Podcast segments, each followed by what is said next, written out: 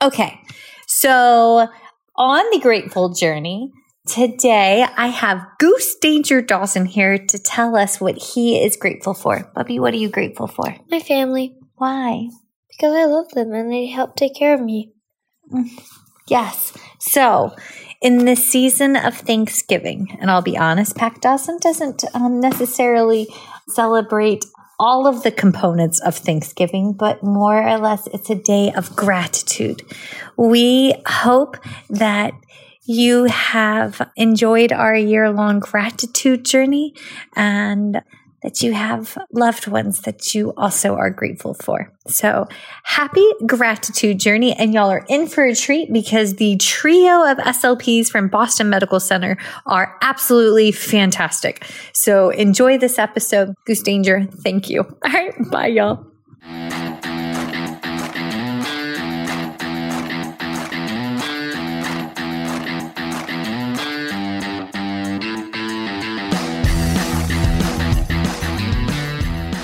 Hi, folks, and welcome to First Bite Fed, Fun, and Functional, a speech therapy podcast sponsored by SpeechTherapyPD.com.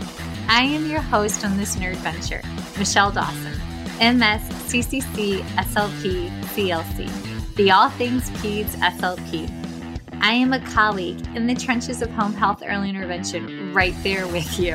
I run my own private practice, Heartwood Speech Therapy, here in Coletown, South Carolina and I guest lecture nationwide on best practices for early intervention for the medically complex and fragile child. First Bite's mission is short and sweet to bring light, hope, knowledge, and joy to the pediatric clinician, parent, or advocate. By way of a nerdy conversation, so there's plenty of laughter too.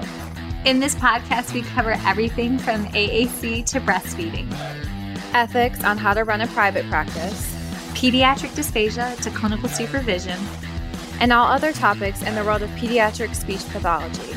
Our goal is to bring evidence based practice straight to you by interviewing subject matter experts. To break down the communication barriers so that we can access the knowledge of their fields.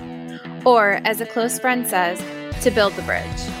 By bringing other professionals and experts in our field together, we hope to spark advocacy joy and passion for continuing to grow and advance care for our little ones. Every fourth episode, I join in. I'm Erin Forward, MSP, CCC, SLP, the Yankee by way of Rochester, New York transplant, who actually inspired this journey. I bring a different perspective, that of a newish clinician with experience in early intervention, pediatric acute care, and nonprofit pediatric outpatient settings. So sit back, relax, and watch out for all our squirrels and enjoy this geeky gig brought to you by SpeechTherapyPD.com.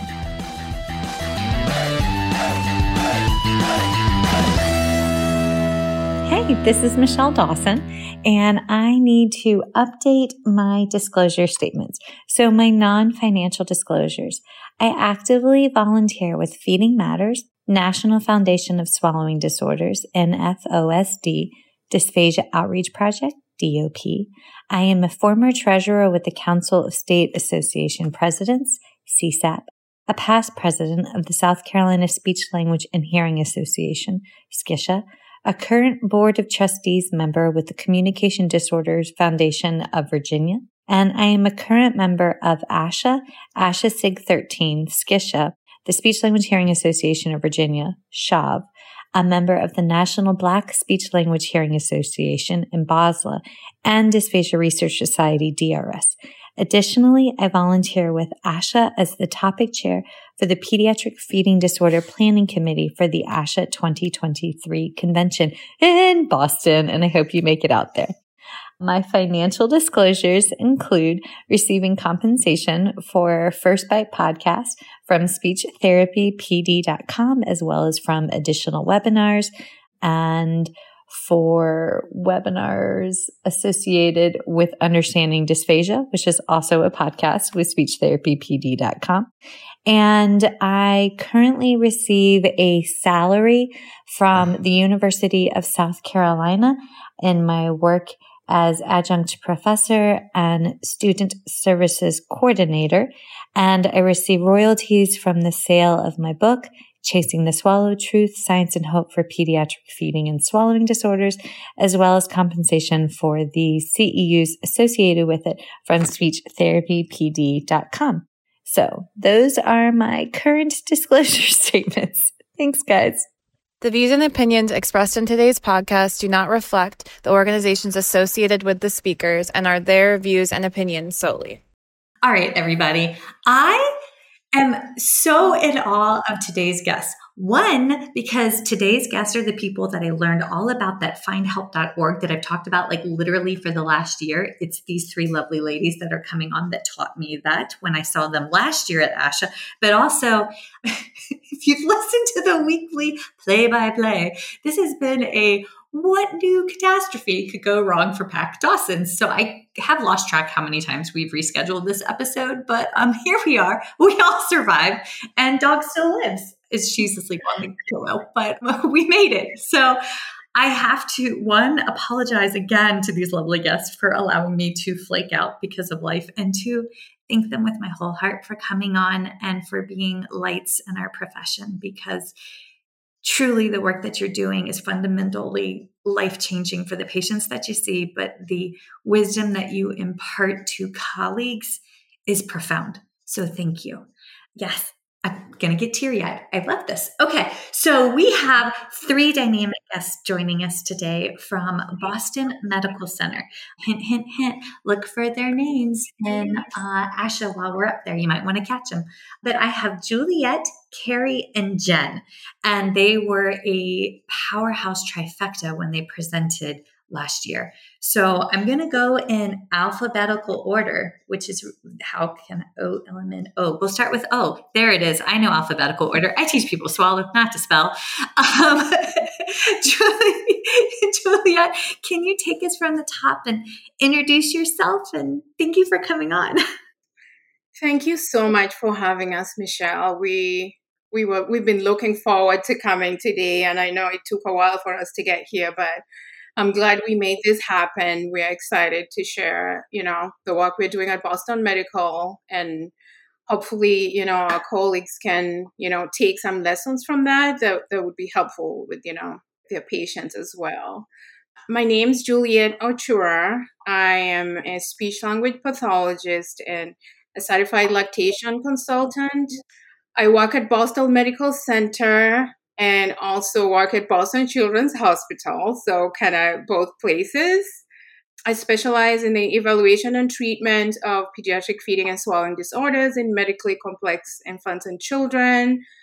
So everything from the NICU, multidisciplinary clinics, outpatient clinics, swallow studies. So kind of getting to do, you know, all of it, all the kids with ARFID and that kind of population as well. I am most passionate about bridging the gap in access to to care with a low income and diverse population. And um, we've we've been lucky to to have the funding to be able to do some of that work at Boston Medical Center that we'll talk about today. Michelle, I don't know if this is where you want me to talk about how I got into being an SLP as well. How did you find? Because I mean, I found out about the profession because my youngest brother was born with a cleft lip, and he also, well, my mother, my stepmama got electrocuted when she was seven months pregnant. So he also had dysarthria when he was born. So he didn't talk till he was four. And I learned about it because he went to speech therapy. Oh, by the way, from one of my dance partners, mommy, we did ballet together, and Ms. Safransky. So wherever Ms. Safransky, thank you for being you. But that's how I found about it. And so I always like to hear people's stories. Like, yeah. Yeah my story is quite, at least I think it's quite interesting. Initially, I I worked at for the CDC doing medical research in like infectious disease, and then my son had a brain injury when he was mm-hmm. 15 months old. And so I found myself at Spaulding Rehab for about six months inpatient at Spaulding for rehab. And there was this amazing SLP who's still at Spaulding, Lynette Holmes, who worked with my son doing just feeding therapy and also a little bit of like communication. And so just watching her work with him that's how I fell in love with the field. And I felt like it was such a nice bridge between the medical aspects of things. And I majored in linguistics as an undergrad. So I felt like speech language pathology and offering that option with the medical part of things was a good way to help families. So I went back to grad school and at MGH, and this is how I ended up doing feeding and swallowing. I wanted to be able to offer the same kind of help that I got from uh, Lynette to, to other families. So kind of changed profession somewhere in the middle, just inspired by my, my own son's story. If if it's not too personal, how is your son doing? He's he's the happiest kid I know. He has, you know, his res- residual like medical complexities from his brain injury, but he gets to do tastes of purees, and we've had swallow studies, and he aspirated, but he can do honey thick and purees, and so we do that for pleasure, you know, as tolerated. But he's, uh, yeah, he's good. He's the happiest kid I know. I love that. Oh, well, well, thank you for sharing your walk. And uh, okay, now we're going to pretend Michelle knows spelling. It would be Kerry. Kerry. yeah. So, thank you again for having us. We're so excited to be here and to share uh, what we're doing and to learn from you. So, I grew up in New Hampshire. I decided to be a communications major and I didn't love it. And so I came home one day from winter break and told my mom, I want to go into communication sciences and disorders. And she said, No way. You, I've been a special ed teacher for 20 years and you never showed an interest. And if this is something you really want to do, you need to come shadow the speech pathologist in my elementary school.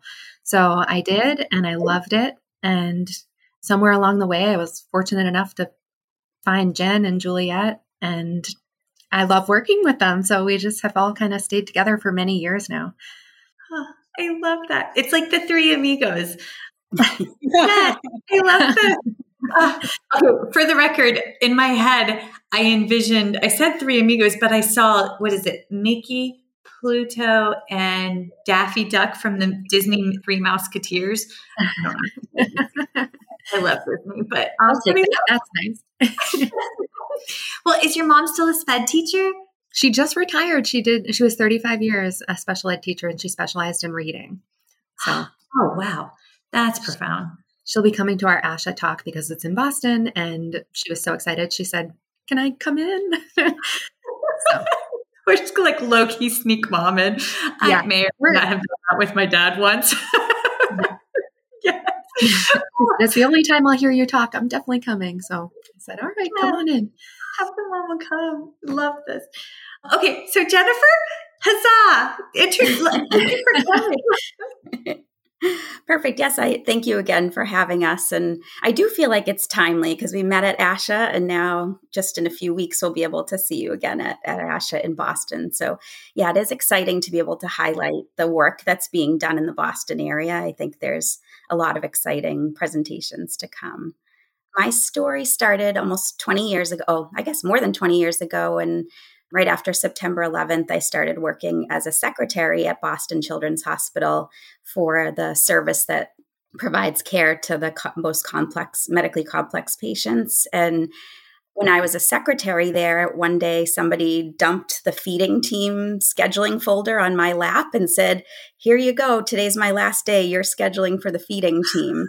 um, I was no thinking pressure. about going back to grad school anyways, but I met Cara Fletcher Larson at the time, and she was a speech pathologist working in the feeding team. And she kind of took me under her wing as I applied to grad school and that was how I discovered that feeding and swallowing was a part of the training in communication disorders, speech language pathology. And I just fell in love with it, how it really, you know, encompasses so many different areas and you have to pull together all of the pieces to make sense of your complex patients. So I kind of was like trained at Boston Children's Hospital as a graduate student. And then I was hired as a clinical fellow. And then Cara and I together kind of forged forward with a small group and just continued to grow the team there. And yeah, it's been now I'm b- working at both Boston Children's and Boston Medical Center and excited to share just how, you know, two hospitals, same city, how do we have to adjust what we've learned and apply it to make sure we're providing access to all patients. Yes. Yes. Oh, I love this. I didn't realize how many children's hospitals were actually up there. One of my dear friends, Emma, y'all might know her, Emily Justice And she's an SLP in Boston. Emily's a hoot. Um, and she goes, Oh, Michelle, there are so many hospitals here. I'm like, Well, I mean, South Carolina was real small. Virginia's a little bit bigger. I try very hard to hide my twang, but now that I'm back in the mountains, I find it slipping out more, and I'm like, Maybe you'll get to hear my Boston accent today. today. I, I, may or may not have. Y'all have some of my favorite art museums up in Boston, so I may or may not have decided to fly in accidentally early on Tuesday so that I oh. could have a few hours to like put in earbuds. We call them earbuds because my youngest said they looked like bugs. So earbuds. So I'm to toss in my earbuds and I'm so excited. Okay.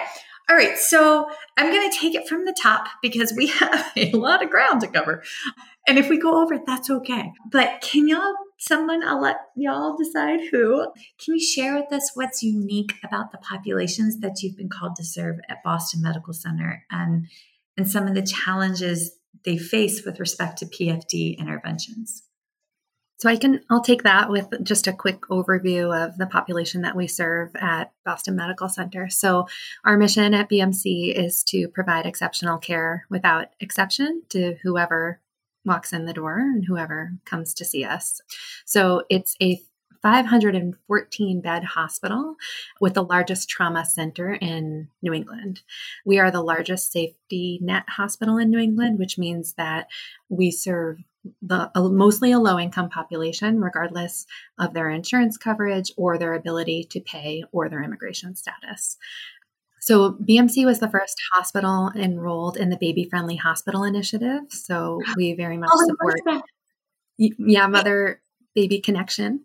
Yes, but a lot of people may not know what a baby friendly hospital is. Can you explain? Uh, I can. Yes. So the whole the you might be able to explain this better than me, Michelle. But the whole initiative is to support mother baby bonding from birth and to support breastfeeding as much as possible. Yes. This is so, folks, if you're listening, it's like a training and a certification the hospital has to apply for. But what's really cool is and I learned about this when I was getting my CLC. It's when the baby's born, they literally put the baby on the mom's tummy and the baby goes through the reflexes to crawl up to the mother's breast and latch. And I remember watching the videos thinking, there's no friggin' way that's going to work. And then there's the baby just like spider crawling on the mom, which also was kind of creepy. I'm not going to deny that that did. Juliet's like, yes, yes, it was. but like, because we're all I don't like that sensation. there's a reason we don't have Play-Doh at our house either. But like, but yes, but baby friendly hospital initiative is just, ah, it's a profound yes. Okay, continue. Sorry, I got very excited. I want to make it's sure. It's been amazing for us, for our team, because we've been able to learn. We're all CLCs, and we've been able to learn from the IBCLCs, and we work closely together, both in the NICU and outpatient. So that's been amazing. So, BMC also had the first hospital based baby cafe in Boston, which is so exciting. It's a lactation support group run by a lactation consultant, and anyone can come. So, I went with my own kids, and it's just an amazing supportive group where you can connect with other moms and have the guidance of an IBCLC or a CLC. So, that's amazing. So, nearly 75% of our patients come from underserved populations and rely on government payers for health insurance and that includes Medicaid. So it's been a challenge. And I think part of where this presentation came from is that we had to be really creative to find resources that were accessible to our families. We want to make sure that we're providing recommendations that they can access. So it's kind of spurred a lot of creativity and working together to try to problem solve for our families. Mm-hmm. So if y'all have that many families that are like different immigration status and i'm assuming that you work with folks that have lots of different languages and so there's some pretty I associate that with do they have the same access to care and health literacy? So are there lots of translators available? Yeah, so that's an excellent point. So, about, I would say more than 30% of BMC's patients don't speak English as a primary language. So, as much as possible, we try to incorporate in person interpreters, but we do work closely with interpreter. And I don't want to spoil the rest of our talk today, but Juliet's going to go into you know how we've made everything more accessible for our patients from from language. So I don't want to step on your toes, Juliet, but That's fine. I think we can talk about it at any point. That's fine. Okay. I'll, I'll, I got excited. yeah. So the other thing that we I think is different about BMC and kind of special to work with is that 75% of our staff are female and 52% or more now identify as non-white. yeah. So it's a really diverse workforce and a diverse patient population and I think that really helps the families connect with us better. yes. It's reflective of who we are as a nation. Yeah. Did I miss anything, Jen and Juliet, from demographics? No, I think uh, apart from like just the limited English proficiency number, uh, like more than 30%, more than half of the patients that come there identify as either Black or Hispanic. Also, it's like majority non white patients. And then within our own like speech and language patients, more than 40% are non English speaking. Like, like almost half of your patients don't speak English as a first language. It forces you to kind of be creative about, you know, how you're providing care and how you're improving access. And I think also just there's a lot of trauma from, there's a lot of immigrant population with a lot of trauma through like their journey getting to the United States. So you you ch- literally check every box on the social determinants of health in Yeah. terms of what, what the, the barriers to accessing care are. Yes. Yeah. Okay. So I know I we have a y'all bless them. They gave me great questions, but I just naturally get excited and I now like we're gonna get to the questions, but we might have some deviations along the way. But um, when you're serving this population, how has your practice changed? How has it evolved? Because I can speak English and bad English and apparently twangy English, and that is the limit of my. I can also say, "Where is the bathroom?" Because when I was pregnant and I was going to home health patients' houses, I can say that in Spanish because it's very, you know, difficult when you're, you know, when you have something playing hockey or soccer with your bladder. so, but yes, but how has practice evolved? Yeah, I mean, you working in a healthcare setting or really any setting as a speech pathologist, time is so valuable and there is, you know, productivity expectations and all of that, but it does take more time to provide service to these patients because of all of their other needs outside of just dysphagia. So, we all sat down together a few years ago and reflected on kind of what our experience had been and whether we felt like we were providing the care that our patients truly needed. And i think that's what spurred us to really focus on you know increasing and improving access for these patients. But you know we shared stories together of providing recommendations in radiology for thickening and we were giving them our you know recipes that we had developed and we're excited. We had food based recipes and we're just handing these families english translations of like pudding mm-hmm. applesauce and watching the family's face go blank. And i think it was juliet your patient you said you turned to the mom and said, Do you know what pudding is? And the family mm-hmm. actually had no idea what pudding was. So that's something so simple as just making sure you assume everybody knows what applesauce and pudding are because we talk about that every mm-hmm. day as speech pathologists. But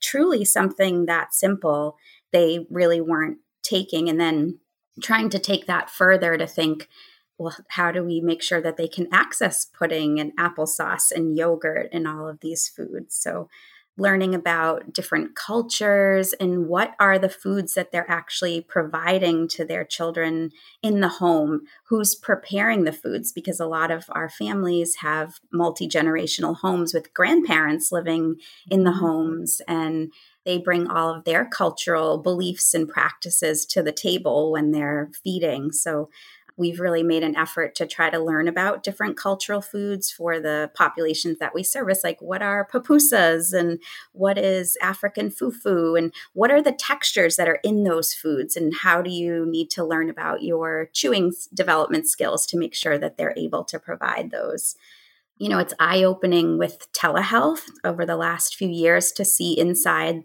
a patient's home. It's such a privilege, but a lot of times you're seeing families that don't own a kitchen table and they're feeding their children on their beds or even mm-hmm. all just sitting on the floors. And in some cultures, it is typical to feed on the floor, but for some of our patients, it's just that they don't have the resources to have what we think of as like a typical meal environment. So it's really been eye opening and making sure that we're not just providing a list of recommendations that we have used all along. We need to really think through each recommendation thoughtfully to make sure that we're thinking ahead, like making sure we follow through to, to ensure that they have the resources to then purchase what we are recommending or to obtain what they're recommending.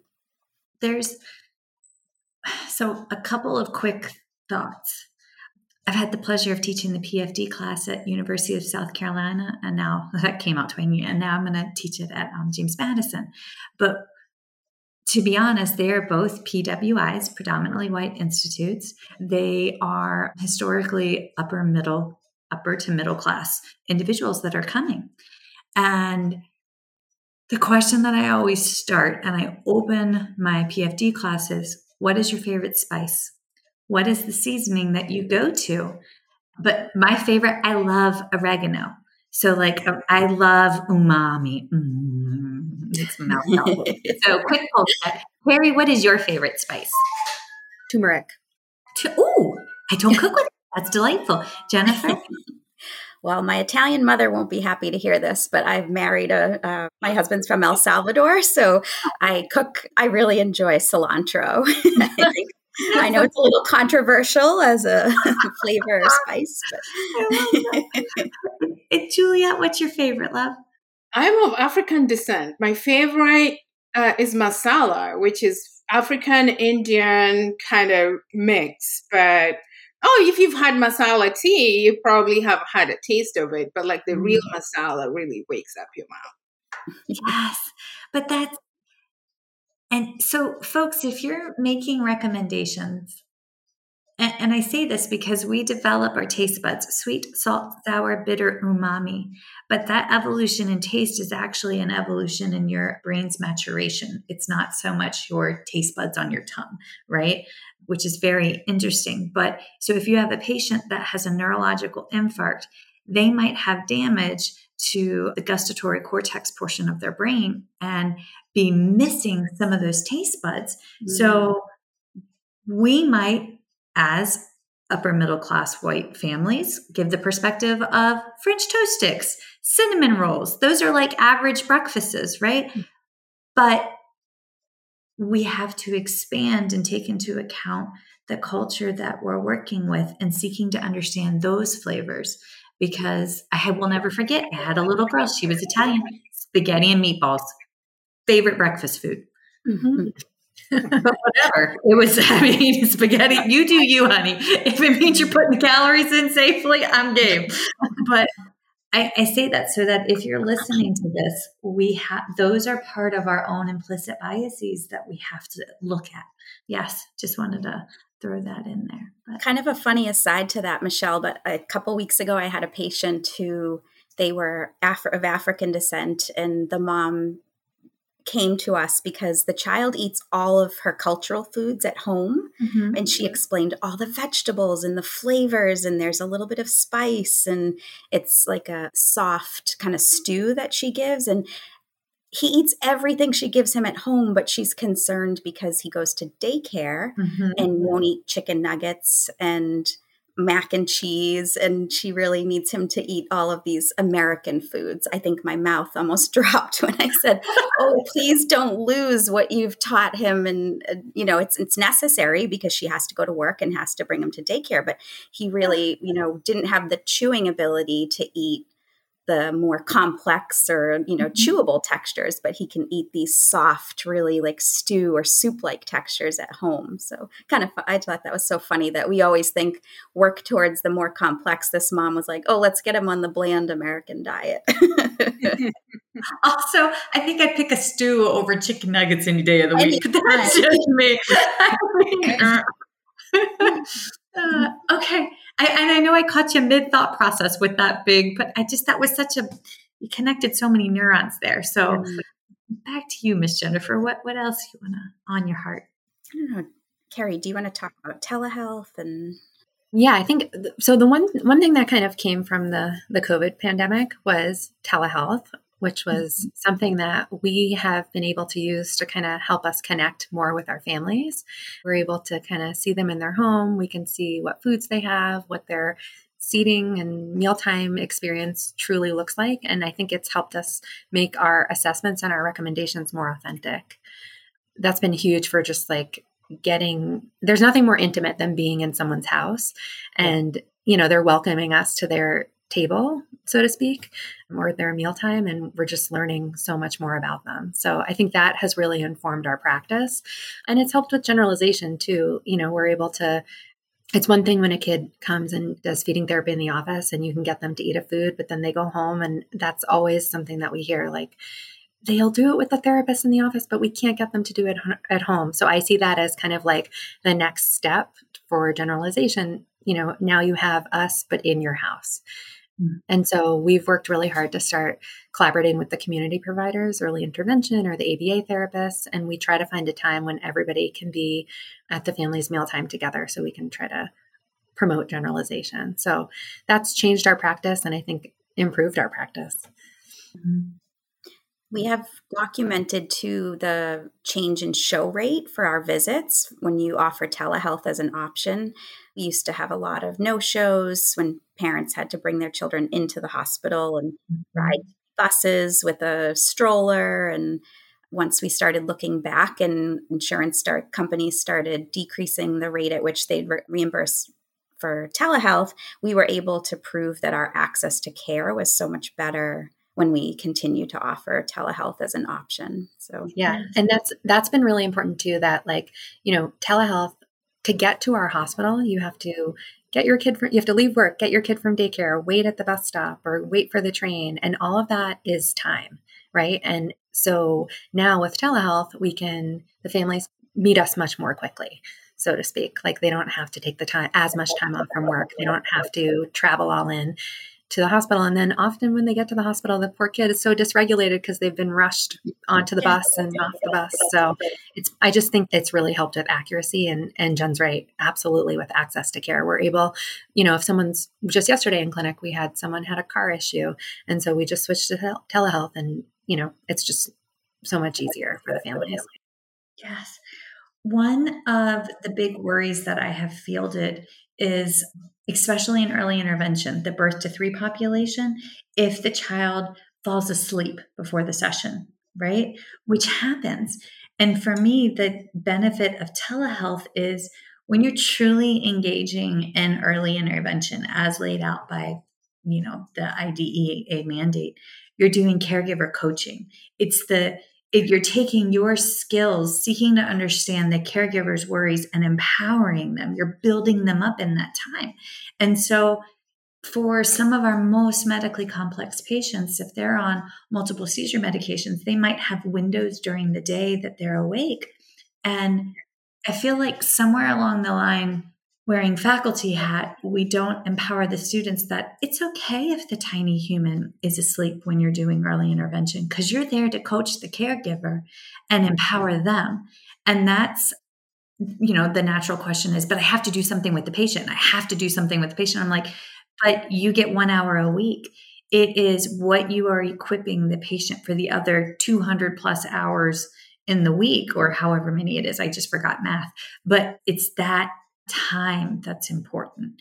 And let's be honest, when you're doing caregiver coaching for PFD, you're in it for the long haul. Like these babies that we see, they could be on your caseload for months or years. And that's everybody wants the quick fix. I, do y'all see that as well?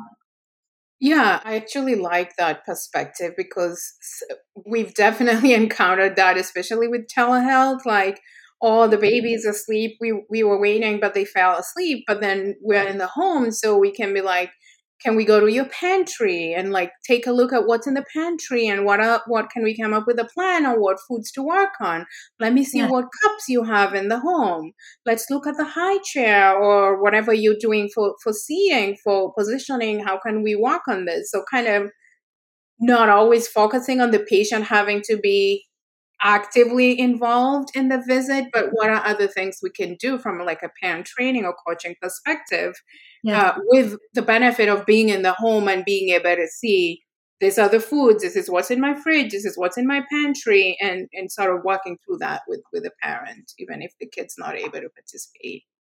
Yes yes. And that making of recipes. This is what we have in the pantry right now this week what can i do with this or also i have seen some of the cleanest homes and some of the not the cleanest homes home health life. It's not for the faint of heart, let's be honest.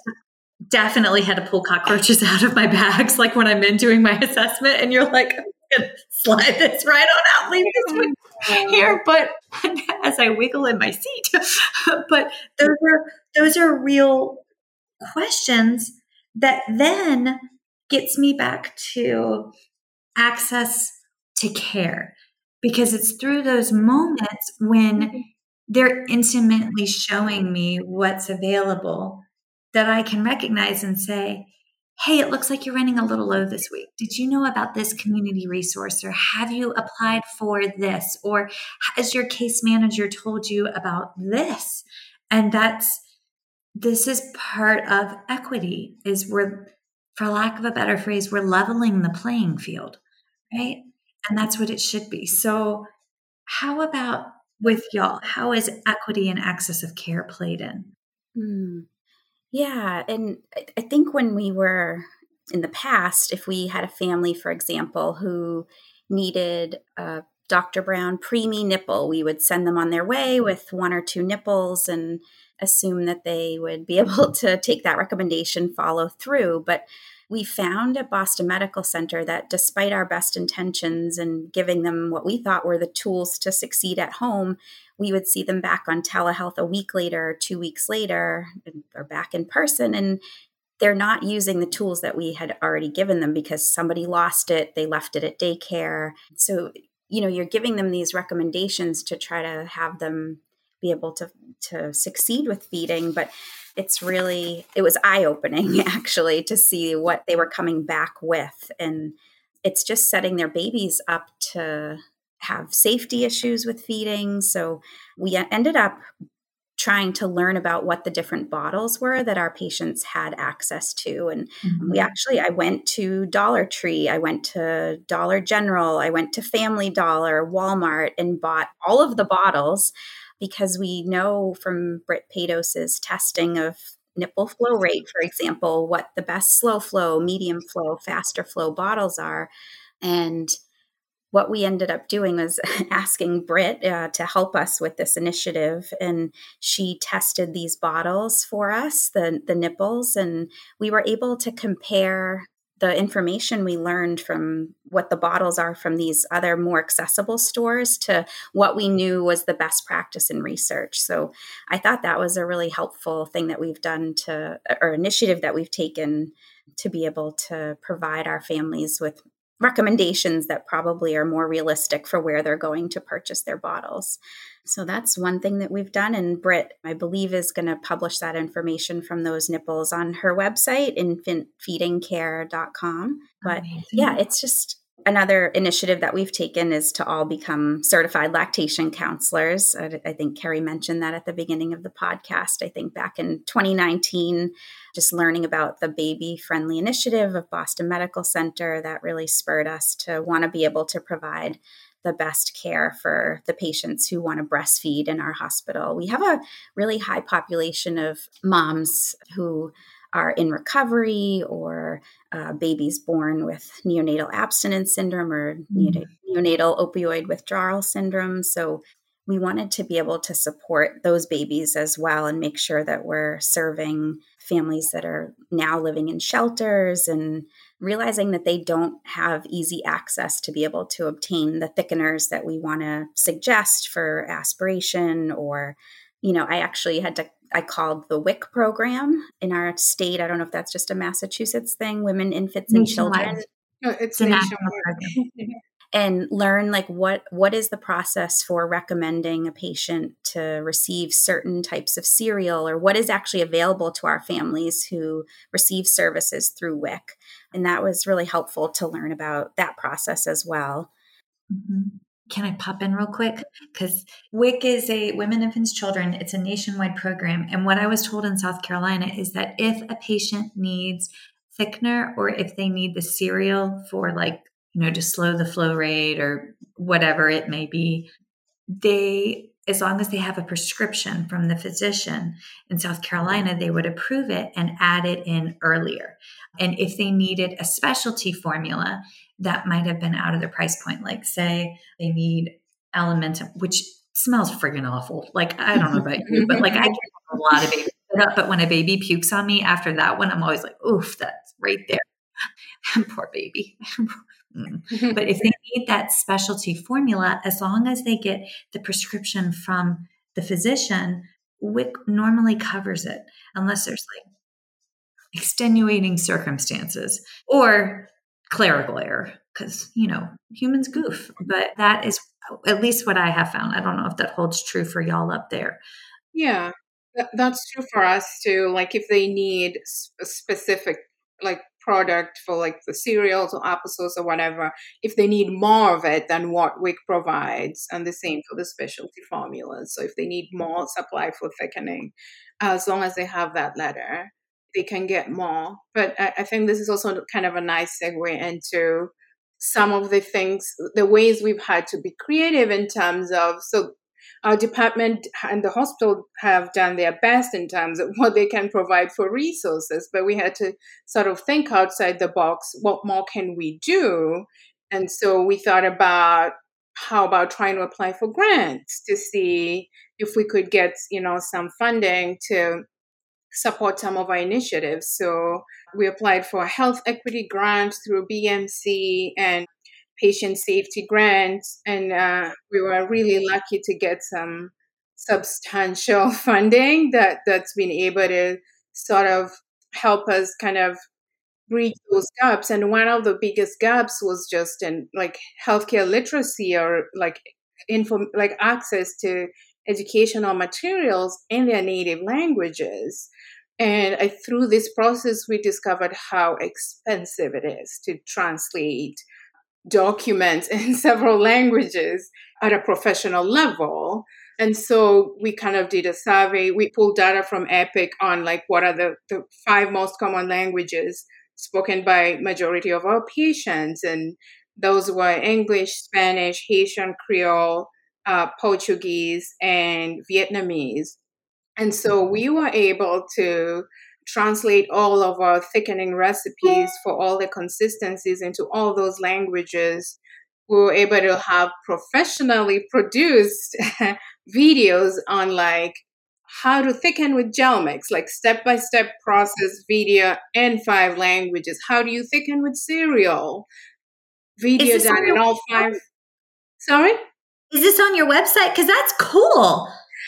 So I'll get to that part about, about accessing it. And then IDDSI testing, which we're all doing right now with because we know all the latest research about how the thickening recipe will be different based on are you on a fully elemental formula, semi-elemental formula, or so we have a we created a video on how to do IDDSI testing and we were able to get that professionally done and translated into five you know acts you know accessible in five languages, basic educational material like what's aspiration, because a lot of families like they'll come for the swallow study, or the clinical feeding evaluation. It's information overload and like what is happening, what's going on. So the feedback we received was it would be helpful to have something with visuals of like the anatomy and like simple things of what symptoms would be concerning, what's actually aspiration, and what can we do to address it. And we're able to have that done and like all the the five languages and uh, we have an MBS social story because again, just understanding the process of where do I go to the hospital? What's a swallow study? What do I expect? What should I bring? And so they're better able to like understand the process, but also to prep the, the kids, especially for the older kids that might have some sort of behavioral, like sensory based uh, challenges. Yeah, and then we have all these kind of inbuilt into Epic so that we can easily send it through the patient portal to like families to uh, to. And Kerry actually has a, a cool story about a, a, Haitian Creole dad. Kerry, you want to tell your story about the translated materials? Oh, he. So we were part of Juliet's project. I don't know if you. I don't think you mentioned this, Juliet. Is that we have a, a graphic explaining aspiration, what it looks like in all the different languages. So I had shown them the graphic, which I had provided to them, and the interpreter, it was in Haitian Creole, the interpreter took it and just started talking and explaining the aspiration. And so I started translating and he said he was saying, I already said that. I said that because it's on the picture. I already I already said that. And so then I said, okay, well, I'm going to be right back. I just need to get some supplies. And we have these thickening kits that when we recommend thickening, we can give to the families. So I gave them all the nipples that they needed, the thickener, and I came back and the recipes were in Haitian Creole and I handed it to the family and the dad started to cry and said, I we had recommended thickening before prior to our intervention period, but we didn't have the recipes in Haitian Creole.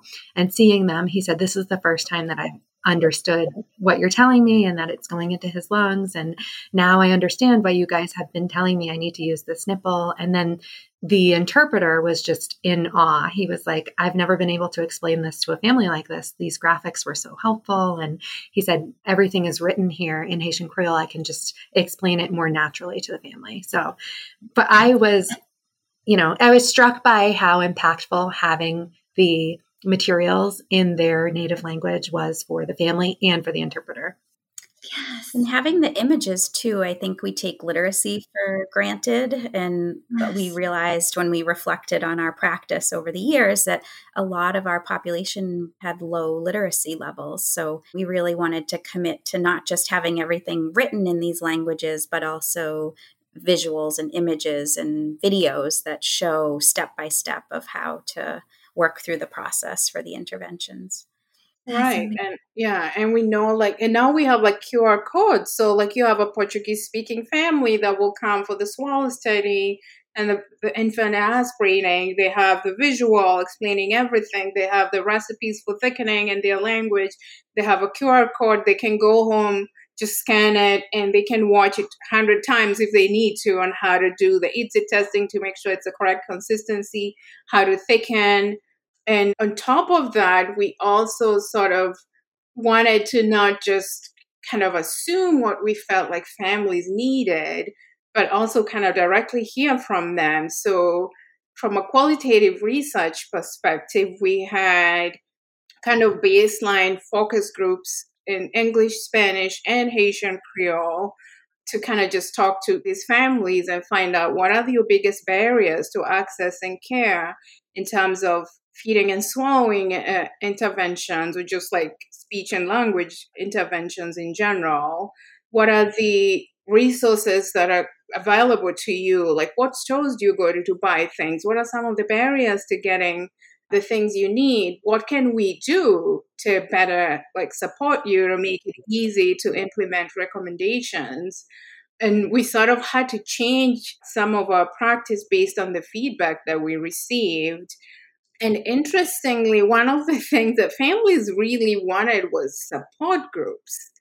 So the focus groups ended up almost starting to be support groups, even though that was not initially what that was intended for it to be. But the stress around feeding and feeding disorders is huge on families, and they were just like, we need to be able to talk to other parents about how they feel about this, how are they processing this, what are some things that are working for them. So, in terms of next steps, that's one of the things we're thinking about. How can we do this to be able to provide that social support? Because we have the added challenge of, you know, transportation challenges, you know, childcare challenges, but also language differences. So, thinking about, you know, going forward, how can we incorporate that? Because that was one of the like really heavily requested kind of support that parents are looking for.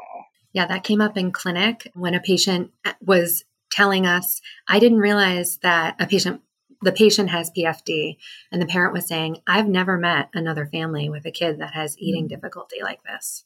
And I went to this support group, they called the focus group a support group, and to see other people in the room talking about the same thing was really impactful for me. And so I want to know when you're going to be doing that again. And I was thinking, she's talking about the focus group where, you know, that wasn't really the impact, that wasn't really the point. But she said it was so important for me. And she said, now I talk to those people outside of the group. And yeah, it's just been a really big change for me to personally know someone that is, I don't feel as alone. Yes. So, folks, if you're listening to this, and you're like, my family say the same thing, there's right out the gate, I got two thoughts. One, Feeding Matters has a program called The Power of Two. And for free, they will take one caregiver that they have gone through training with. It's a been there, done that auntie, mama, grandmama, whoever is the caregiver role that's walked this walk, and they will train them to then mentor a new caregiver, somebody who's just starting this journey, right? And that's all free. So that's a free resource that Feeding Matters does. Another one is the National Foundation of Swallowing Disorders, NFOSD. One Thursday every month, they do and forgive me, I don't remember if it's the second or third Thursday that they do the pediatric support group, but they do, they host a pediatric feeding disorder support group for caregivers and it's virtual. So anybody anywhere can log on. Normally, Donna Edwards, who um, is a ASHA fellow and a BCSS mentor, um, she was my mentor for the BCSS. Mm she normally is the one that hosts it. And that's a free support group. So you can reach out. Also, NFOSD will provide you the tools to help set up a virtual support group for your facility, for your site, for your rehab company, for your early intervention outfit, whatever layer you're in. But there are tools out there if you hear this from your caregivers and they're free and amazing. Also, do you guys ever take advantage of the dysphagia outreach project to like help fund? Right, yeah, so amazing. DOP, if you're listening, thank you for existing. Yes. yeah. Michelle, do you know if the NFOSD has any like non-English speaking groups? That I don't know. But I do know that Inez Esperanza, who just got her C's, she was volunteering her time with Feeding Matters and translating the documents into Spanish. And Inez is presenting at ASHA on uh, DEIA barriers for clinicians into the field with PFD. And she's presenting with, oh my God, don't kill me. I just forgot her name and I can see her face. Dr. Lindsay from Georgia. I just can't remember Lindsay's last name, but she's she's brilliant. I will research this because now I'm embarrassed, but it's one of our invited talks for PFD this year. Um, so, um, also, I was just thinking as you were talking, we need to talk about interpreters and see if we can get Feeding Matters some of their additional tools into the hands of other interpreters. But yes, oh, you guys are doing phenomenal work. This are you exhausted? Because I'm exhausted for y'all. it certainly takes a team, that's for sure. yes. Yeah, it, it's definitely very meaningful and rewarding work. And even though, and I know you had asked about kind of the stuff being on our website, so we just started rolling that out through because we're doing pre and post sort of intervention research to see if this actually makes meaningful, you know, this measurable kind of change from this. So I, I think once we're done with that process and then kind of getting clearance through BMC marketing about making this accessible, I think it's going to be great because it's all over the country, a lot of urban populations, a lot of non-English speak. We also have these things in English, so you know mm-hmm. you could just whenever that becomes accessible, can just like watch how to do IDDSI testing, what how to gel mix, cereal, whatever. But the, to make this available in you know all these languages and have the visuals and all that, even just like seeing the faces of the families when you're like, okay, here's the handout, and they're like, oh, it's in Portuguese. It's like, mm-hmm. wow, that's awesome. You know, even to just have that option for the bilingual ones, you're like, would you like this in English or Spanish? And they're like, you know, I speak English, but I read better in Spanish. Can I have the written ones in Spanish? You know? Yeah, it's just, I think, been really life changing for a lot of our patients to to just improve that access but also what we're able to do with supplies because we're no longer just giving like one to two nipples for okay they, we need to change the feeding plan because they're aspirating grossly but here's four bottles and he has like five nipples and he has like five boxes of cereal to get you started and if you need more colors or like come to the front desk and you can have more and they're like oh, so I don't have to run to the store and try to scramble at the end of the day to try and get this started. Um, the other option is just going home and feeding him the same thing, knowing he's aspirating. So just have that peace of mind to have like a good chunk of supplies to get started. It has been really helpful. So, you know, I, I would encourage other people to just be creative, think outside the box. There are grants out there, you know, you don't be afraid to ask or like, you know, see if there's other ways that you can be creative about improving access for some of this more diverse and like lower SES, you know, families that we work with. Even before we started this research project, being able to provide all these dysphagia items to the families. Kerry, you had a taste of this during the pandemic when you were still running the sensory feeding groups and you had the caregiver, you had the was it the social workers actually delivering food boxes to the yeah, families physicians all of us yeah so we had a we have a virtual group feeding therapy program that we do every twice a month for our patients with PFD. And one of the challenges is that families that are food insecure don't really feel comfortable playing with food, right? Because they need to eat the food. Um, and so our what we've done is paired with the Boston Medical Center has the had the first hospital-based food pantry in the US, the preventative food pantry. And so we would take bags of food from the food pantry, which gives each family enough food for two weeks for their household. And we would drop it off at their house with a note on how to log into our feeding therapy program. And so the families would all have the same food and they could all participate together. And yeah, during the pandemic, we dropped off a lot of food to a lot of different families in the Boston area. And the food pantry is still around. Patients can go after their visits. They, they get kind of quote unquote prescriptions for foods that are medically necessary for them. So it can be, it's totally customized to what their dietary needs are. And we can write those prescriptions as SLPs. So if they come for feeding therapy or a, a visit and they screen for like needing that, the SLP can just write the they call it a prescription, but it's just literally just saying they need to go to the food pantry to get some supplies, and then they can just go and get it. Mm-hmm. And I we actually or work very closely with the food pantry manager so we can say hey we have a family we'll call him he has food bags ready to go. We have a feeding therapy family coming can you make sure it's ready for them? And he's happy to do that and then he it's conveniently located next to the wic office so a lot of families if they're going down to get their wic supplies anyway they just go over to the food pantry get their groceries and then they're all set. Um, so the funding because my next thought is how is that funded? Is that a grant? Is that insurance? Is that just magical monies the hospital allocates out of the goodwill? Well, a lot the food pantry at BMC is funded by a lot of donations. But the hospital also does fund it. They they gave away I the most recent number we have is in 2021. They gave away 50,000 pounds of food to 83,000 patients and their families. So it's a lot. It's a big production. The other thing that BMC has that we also have taken advantage of is a rooftop garden, a rooftop farm, and so we do a feeding therapy class every month in the summer on the rooftop farm with the farmer and it's just amazing. And then the farmers harvest the fruits and vegetables and herbs and what's there. And then the food is available every Tuesday for patients, families, and employees in a BMC farmers market, which is amazing. So there's pretty big bags of food that they you wouldn't believe the produce that they get from this rooftop garden. It's amazing. The volume and the quality, they're just beautiful. And for a dollar, you can get these huge bags of produce. That's an answer to prayers for so many, I'm sure. And just to be able to pay it forward like that.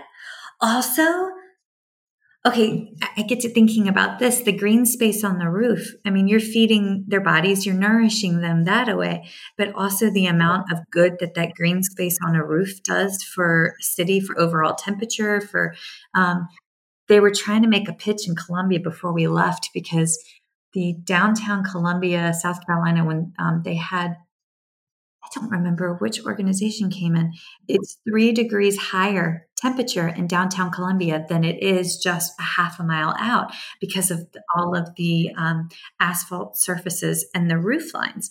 And they were talking about putting green spaces on some of the roofs. But all I can think of is, but what can we do that's good I mean, yes, putting green space on roof is good, but this is a prime example of paying it forward on a whole nother level. I hope somebody somewhere is listening and can make a connection. Uh, okay, so to be respectful of everybody's time, because I know I'm going to have a meeting in like 20 minutes, and I can only assume how many patients y'all have to go see today. But can you give me your parting thoughts? And as you're giving me your parting thoughts, can you tell us if anybody has any love money lying around, or as grandma would say, a little bit of mad money, where could they donate it to?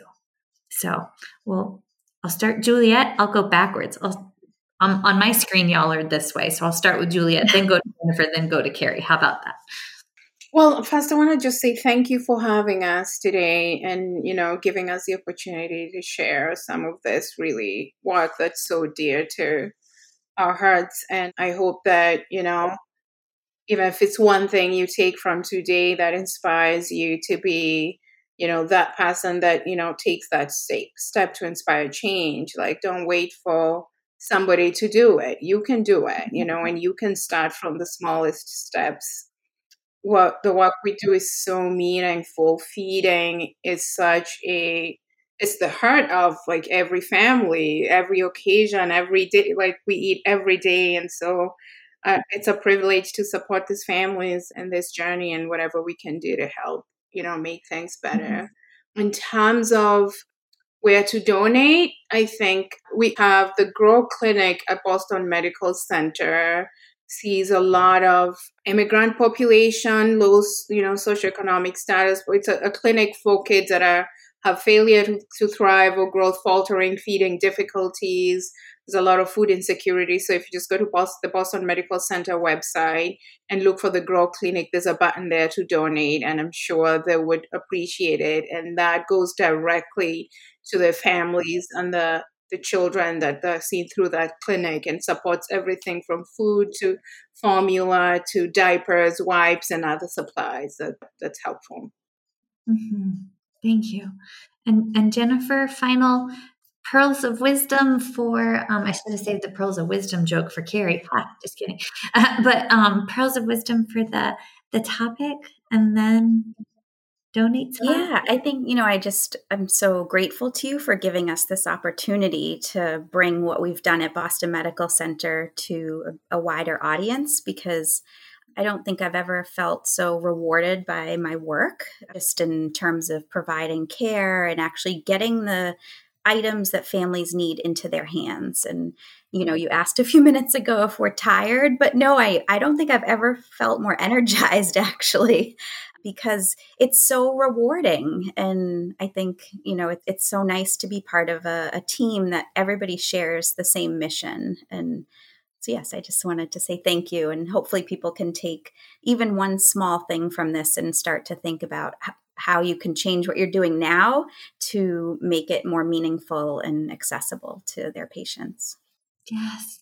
And and I'm assuming you would also like to support the Grow program as well. Oh yes. yeah, I think all three of us are we've all had patients that benefit from this grow program. I mean, their nutritionists are going to the grocery store with the families and selecting what? the items that we recommend. It is you know, it is so supportive, but this is really what these families need. And this clinic goes above and beyond. If you say they need oatmeal cereal, but they don't know how to get to the grocery store to buy Earth's Best oatmeal cereal, they will take the family to the grocery store, walk them through it, go through the whole process. It's such a supportive clinic that I think I don't want to speak for you too, Kerry, but I would also say that, that that's really where our heart and, and funding would go towards. Yeah it's such a wonderful program. And not only do they help with concrete resources, but they have a lot of mental health resources. They just anything a family needs. It's truly a wraparound program. I, you know, their community outreach workers have helped families navigate the public transit system in Boston. It's just anything you could need. So they're an amazing program. We're lucky to be able to partner with them. That's amazing. Thank you. Well, y'all, I'm going to pitch Feeding Matters as my um, donation spot of choice because um, I have had families be recipients of the Feeding Matters Scholarship, and that's how they got to Boston um, for second opinions. And, you know, it helps if you know your little one has EOE, or it helps if you know that your little one has a laryngeal cleft, because that's going to change treatment methodologies. And, you know, surgery can help and being facetious, but like I appreciate what y'all do very much. so now, if folks want to, I just dropped my back pillow. If folks want to learn more from y'all or from your colleagues, could you maybe drop the name of a lecture or two that are being presented at ASHA? Do y'all have those handy? Um, our, our BMC team is presenting Food Explorers, our feeding therapy program, and all the different iterations that we do of feeding therapy at BMC. I, would like to call it our feeding therapy menu. So we will be presenting on Saturday afternoon. And I want to just say from our presentation last year, we learned so much from the people that attended our talks that came up and talked to us after. And in particular, the team at Le Bonheur Children's Hospital shared so much information and they were like, you know, we learned so much from the other people that came to talk to us. So I would say if you're at ASHA, we would love to connect with with everyone. Yes. Yeah. I think I have a talk on preterm feeding. It's like a three-part series following cases all the way from the NICU to outpatient and that progression. So, yeah, come over and learn with us if you can. yeah. Awesome. Well, thank you. Thank you all so very much for sharing your time and your wisdom. Folks, check us out on First Bite on Instagram as well as on the Land of the Faces. And, you know, we appreciate it when you give us gentle, kind words of love on the Apple Podcasts is a purple one. I have to remember which one is the purple one. But uh, if you need us, just message us right through there. And ladies, thank you so much for coming on. Thank you. Thanks for having us. Thank you. Thank you for joining us for today's course. To complete the course, you must log into your account and complete the quiz and the survey. If you have indicated that you are part of the ASHA registry and entered both your ASHA number and a complete mailing address in your account profile, Prior to course completion, we will submit earned CEUs to ASHA. Please allow one to two months from the completion date for your CEUs to reflect on your ASHA transcript. Please note that if this information is missing, we cannot submit to ASHA on your behalf.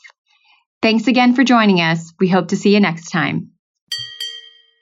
Feeding Matters guides system wide changes by uniting caregivers professionals, and community partners under the Pediatric Feeding Disorder Alliance. So, what is this alliance? The Alliance is an open access collaborative community focused on achieving strategic goals within three focus areas education, advocacy, and research. So, who is the Alliance? It's you. The Alliance is open to any person passionate about improving care for children with a pediatric feeding disorder. To date, 187 professionals, caregivers, and partners have joined the Alliance. You can join today by visiting the Feeding Matters website at www.feedingmatters.org.